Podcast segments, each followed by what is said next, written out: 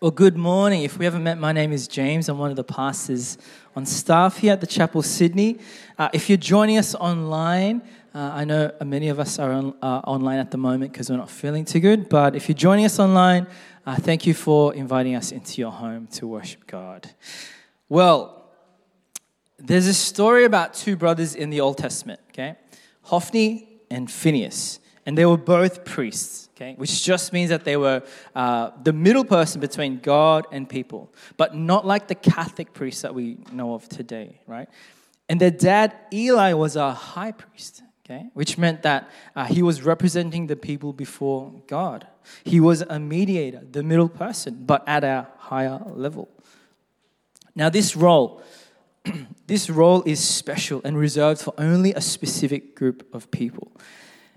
And the role of a high priest is so special that, uh, that even the president or the prime minister listens and obeys to what is said by the high priest. Now, Hophni and Phinehas are both in line to be the next high priest, okay? To be the mediator between God and his people, people like you and me, okay? But to be in this role, all right, it means that you have some special privileges, okay? Like you don't pay any GST or any land tax, um, even better, the government views you so high that they actually give you the GST that everyone pays the government. But both Hophni and Phinehas, right, these guys take advantage of this. They take advantage of the priestly role. Think about corrupt politicians, corrupt um, pastors, corrupt bosses, right? Uh, Hophni and Phinehas, they both start skimming the offering from church. And they start sleeping around with other women that aren't their wives.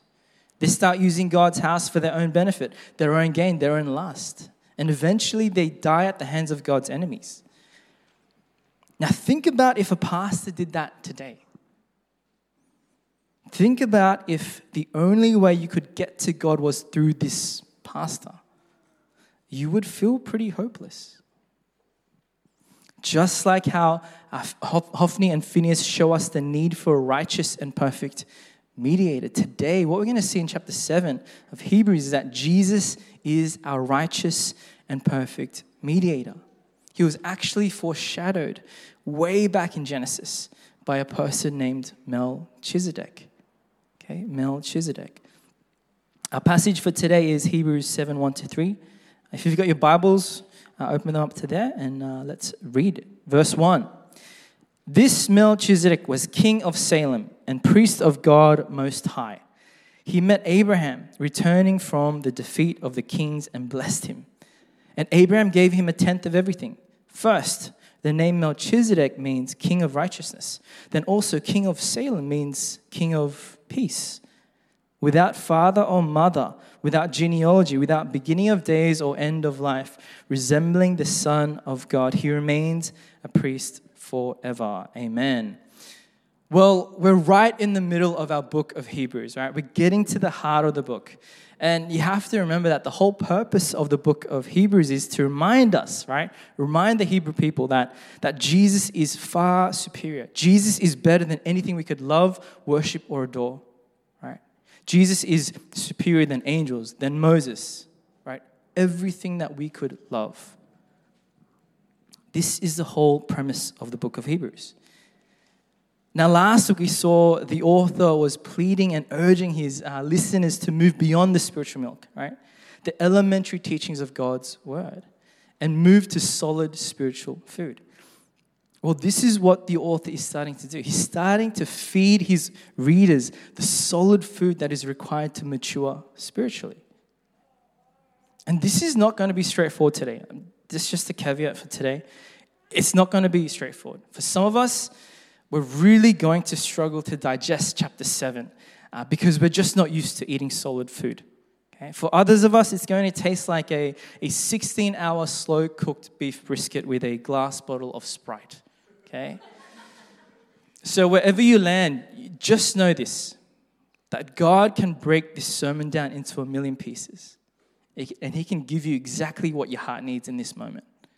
Okay? So, don't get lazy, don't get sluggish, but lean into what God is saying in this. The argument that the author is about to make in chapter 7 and 8 right, is that Jesus is superior to all aspects of the old covenant, specifically the Levitical priesthood. Okay? Now, I've lost some of you guys, I know, but let me explain this. This is the central message. We have a better hope because Jesus is better than the old covenant. Okay? We have a better hope now because Jesus is better than the old covenant. Now, what is the old covenant? Well, a covenant is a promise. Okay? It's a promise between two parties to do something or not to do something.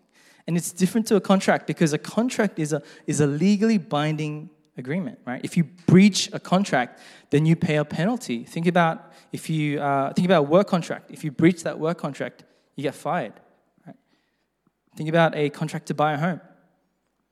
If a person breaches the contract but, but is willing to pay the penalty, then it's not a question of morality, right? Or moral failings. Okay? Because the contract assumes the possibility of a breach. Okay? But a covenant is a promise. The underlying term for a covenant is a promise. Okay? When you think about covenant, think about a promise. Okay? Promise between two parties to do something or not to do something. But if you break a covenant, it's considered immoral or a betrayal of trust. Okay? Now, when we take it back to the Bible, you'll find that you can have a personal relationship with God, right? Which means a number of things, like having God as a friend, or as, a, as your father, right? Or as your teacher. But there's another way that the Bible talks about us having a relationship with God. and it's the idea of partnership with God, covenant, okay? Covenant. That's what we see in the beginning in Genesis. God creates a, a good world and he appoints these unique creatures called humans to uh, uh, these unique creatures called humans as his partners to bring more and more goodness into the world. But the humans don't want to partner with God. And they rebel and they try to create their own world. And so, this broken partnership is the Bible's explanation as to why there's so much brokenness in our world today. But it's not just one person that has abandoned this partnership with God, okay? But in the story of the Bible, everyone has abandoned this partnership with God. And so, what God does is He selects a smaller group of people out of everyone, okay, the Israelites. And He makes a new partnership with them called a covenant. And in this covenant, God makes promises. In exchange, He asks His partner to fulfill certain commitments, okay? And the purpose of this covenant relationship is to somehow use this to renew God's partnership with everyone else. Okay, so the old covenant, okay, the old covenant was an agreement, a partnership that God made with the Israelites. Okay? It's called the old covenant because when Jesus died, a new covenant was made. A new promise was made, a better promise. And the Old Covenant is, is basically saying that the Israelites, God's people, were required to obey God and keep the law. And in return, God would protect them and bless them. Right? The Old Covenant required daily, uh, repeated animal sacrifices as a reminder uh, of the people's sin. And God established this covenant as a way to atone for sin through, through the shedding of blood. And the purpose of it, right, was to make it absolutely clear that no one is righteous before God. No one can save himself. Okay? Now, what is the Levitical priesthood? Okay, very simply, when, when God's people, the Israelites, right, when they had conquered the promised land, the Levites, uh, these were descendants of Levi, right, uh, who was one of Jacob's 12 sons. Uh, the other famous son being Joseph, right, the one that got sold into slavery. Okay? Well, the Levites weren't given a portion of land, okay? Every other brother, all the 11 other brothers, they received a portion of land, but, but not Levi. Instead, their job was to work in the temple, either as someone taking care of the tabernacle and everything inside of it, or to be a priest.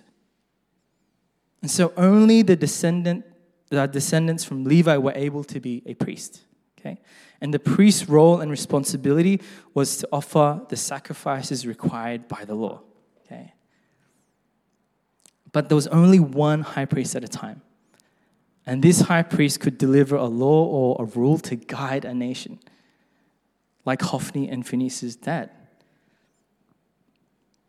And so when you hear the term priesthood, it's talking about someone who is a mediator between man and God. Okay, when you think about priesthood, that's, that's what you have to think about. Right? Like Hophni and Phinehas, their role was to be a mediator between God and man. But the picture the Bible paints for us, right, shows that the Levitical priesthood was, was insufficient. Okay? It couldn't attain for us perfection. And that was the problem. You can't approach God by the Levitical priesthood. Why? Because these priests, right, these people that were meant to represent us were just human beings. They change, they're corrupt, they're immortal, they die. Under the old covenant, as we heard from AB uh, a couple of weeks ago, um, only the high priest could enter the most holy place, right? The Holy of Holies. This is where God's presence dwelt. And they, and they could only enter it once a year. So we've got the Levitical priesthood, right? These people are chosen by God to look after the temple and the earthly dwelling of God's presence, okay? And these people are priests who offer daily sacrifices to temporarily take away the sins of the people. But our passage today, right, it, introduces to us another priesthood, one in the order of Melchizedek, who lived long before any of these Levites. Today, we're not going to have time to go in depth into every facet of chapter 7. And I highly recommend that you read all of 7 and chapter 8 in your time. But there are three things from this passage that helps us see why Melchizedek is not just a random character in the Bible that pops up, but he is an important foreshadow to Jesus' priesthood. Okay, the three things are number one, Melchizedek foreshadows Christ's character. Number two, he foreshadows Christ's qualifications. And number three, he foreshadows Christ's superiority. All right, let's look at uh, point number one. Melchizedek foreshadows Christ's character. Hebrews uh, 6, we have to actually start from the chapter before. In verse 19, it says this We have this hope as an anchor for the soul, firm and secure. It enters the inner sanctuary behind the curtain, where our forerunner, Jesus, has entered on our behalf. He has become a high priest forever in the order of Melchizedek. That's very important. In the order of Melchizedek. Hebrews 7 1 to 2 says this uh, This Melchizedek was king of Salem and priest of God Most High. He met Abraham returning from the defeat of the kings and blessed him. And Abraham gave him a tenth of everything. First, the name Melchizedek means king of righteousness. Then also, king of Salem means king of peace. In 1976, on June 27th,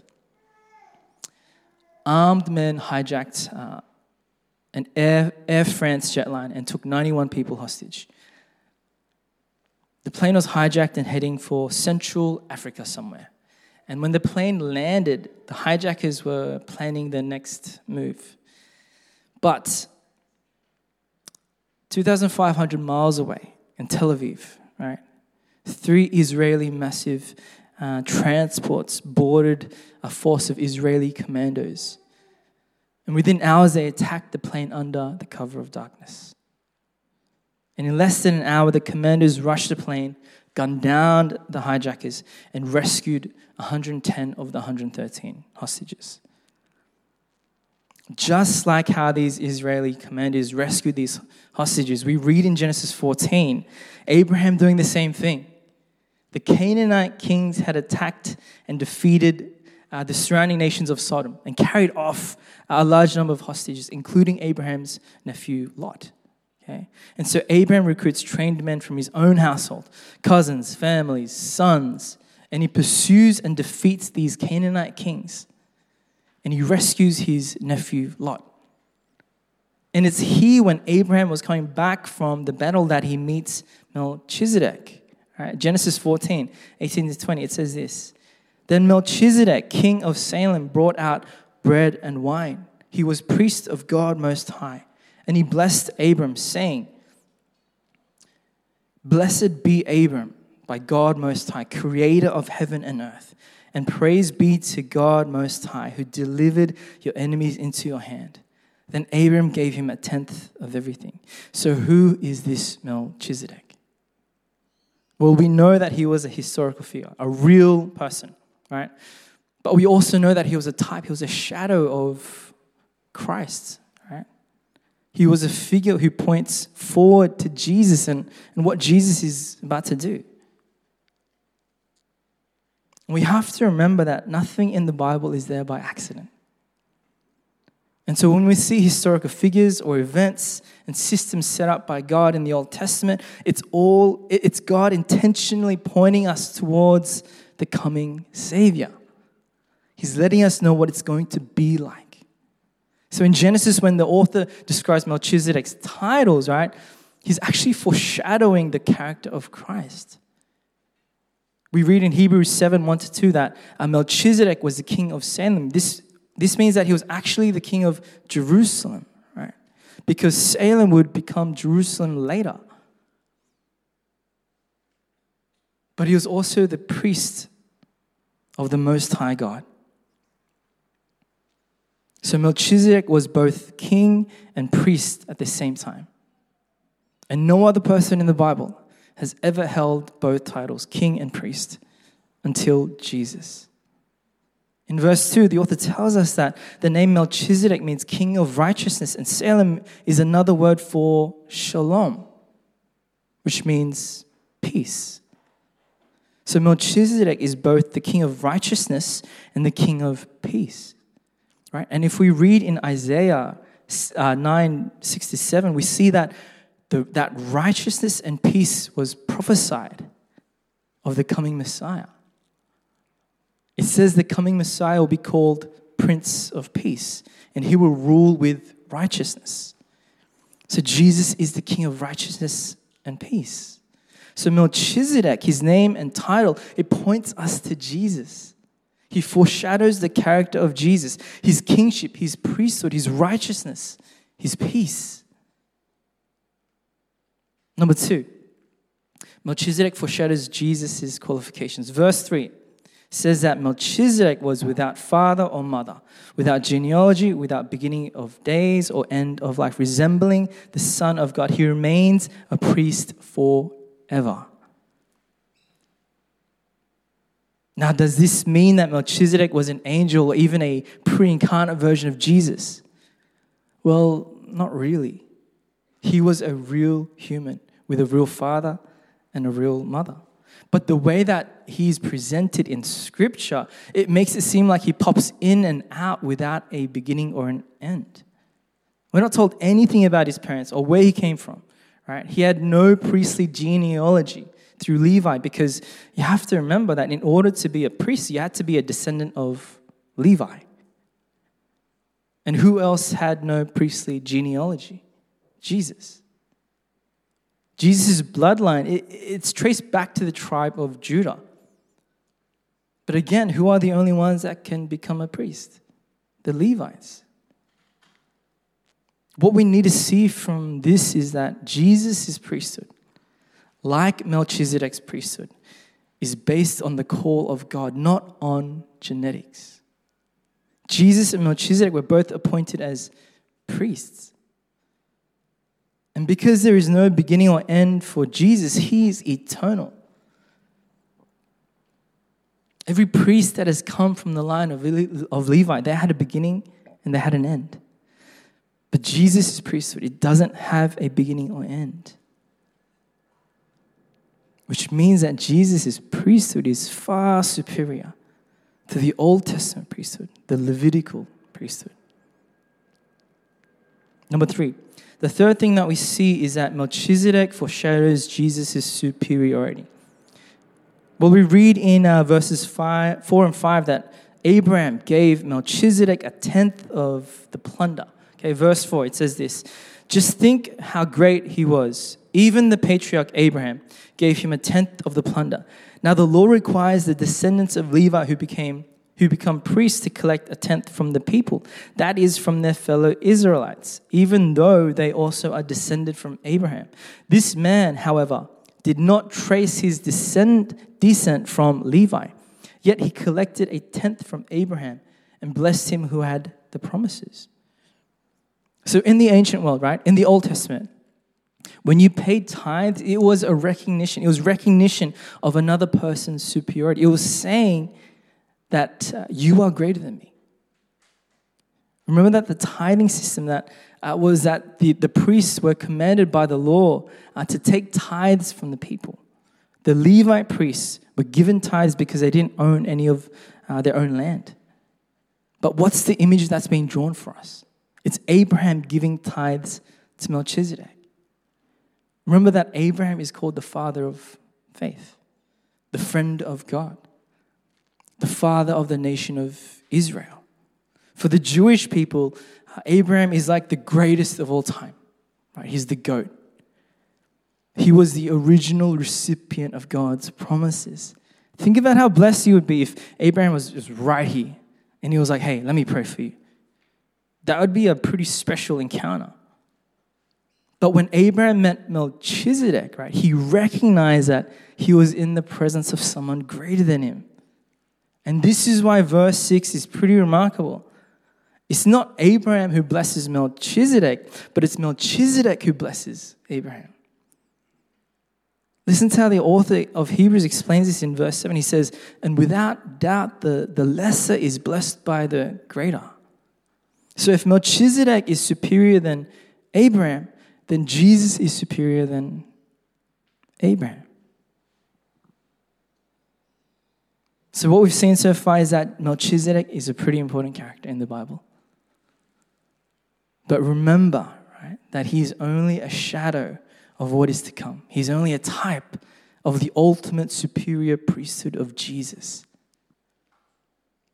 It's like how actually going to see the Swiss Alps in person is, is far better than just seeing a photo of it.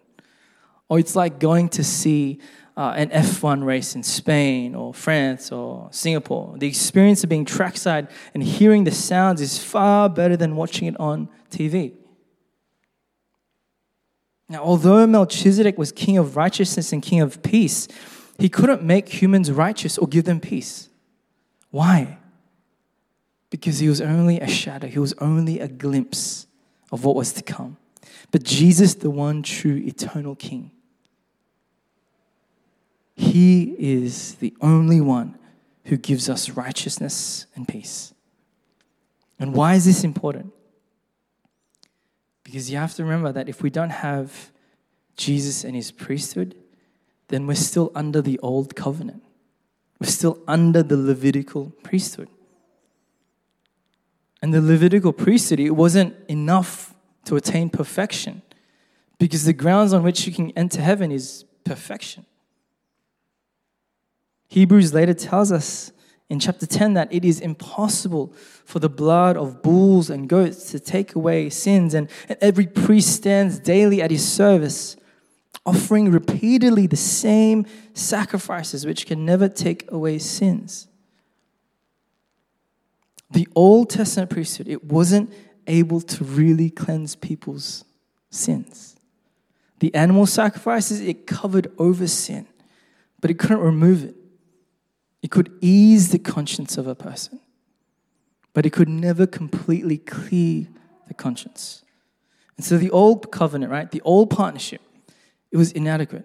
It had limitations and was temporary. But this doesn't mean that, that God made a mistake or that the old covenant is sinful or wrong.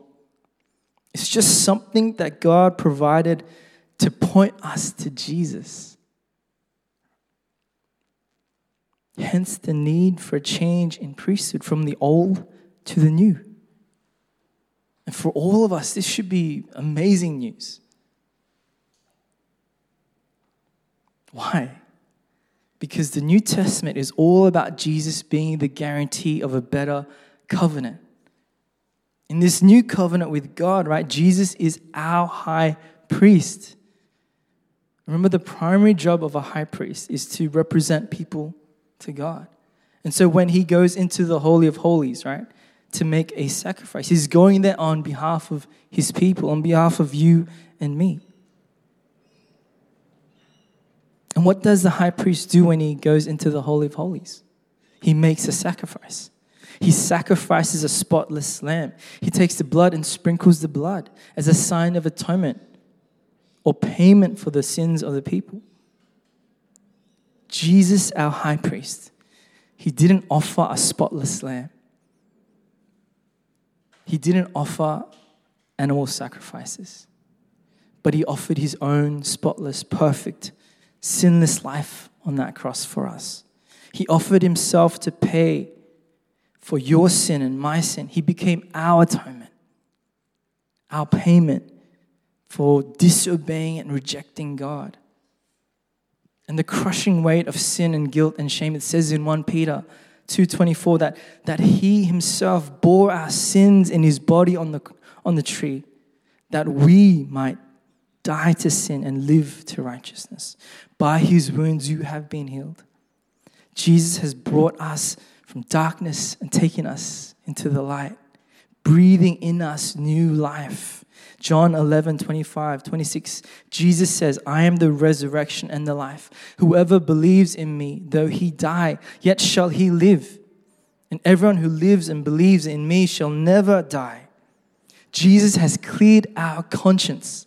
Hebrews 9:14 says, "How much more will the blood of Christ, who through the eternal Spirit offered himself without blemish to God, purify our conscience from dead works to serve the living God?" Jesus has given us access to God the Father. John 14, 6, Jesus says, I am the way, the truth, and the life. No one comes to the Father except through me. Jesus is like no other priest in the Old Testament. Because Jesus rules as a priest and as a king. He not only saves us as a priest, but he also cares for us and protects us as a king. So, what are we meant to do? What are we meant to do knowing that Jesus is our ultimate high priest? This is what we're meant to do. We put our hope and our trust in Jesus as our high priest. Okay? We put our hope and trust in Jesus as our high priest. Now, has anyone ever heard of the Red Bull uh, flug tag? I think that's how you say it. Flug tag? No. Sorry? Yes, something like that. Uh, but it's an, it's an international event that challenges people, right, to design and build their own flying machines. Okay? You guys probably would have seen uh, adverts for this, right? And they fly the, the uh, flying machine, the, the plane, off a six meter deck into water, right?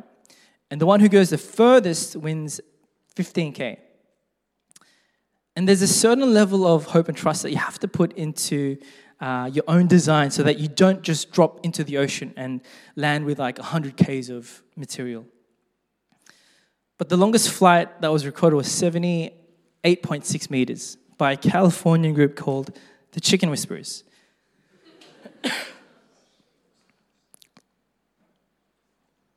Just like how every competitor in this event needs to put their hope and trust in their own design, right? Their own flying machine we also need to put our hope and trust in Jesus as our high priest. Hebrews 7 8, 18 says this. The former regulation is set aside because it was weak and useless. For the law made nothing perfect, and a better hope is introduced by which we draw near to God. How do we put our hope and trust in Jesus as our high priest? We draw near to God. How? We invite God into every aspect of our life. When you wake up, thank you, Jesus. That should be the first words out of your mouth. When you go to sleep, thank you, Jesus. When you're faced with a tough situation at work, when you're on the brink of a divorce, when you're on the brink of a relational breakdown, invite God into that space God, what do you want me to do in this? God, I just want to invite you into this situation. So lead and guide me. I need you. A simple prayer can soften your heart towards God. So draw near to God by inviting Him into every aspect of your life. And you can trust in Jesus, our high priest.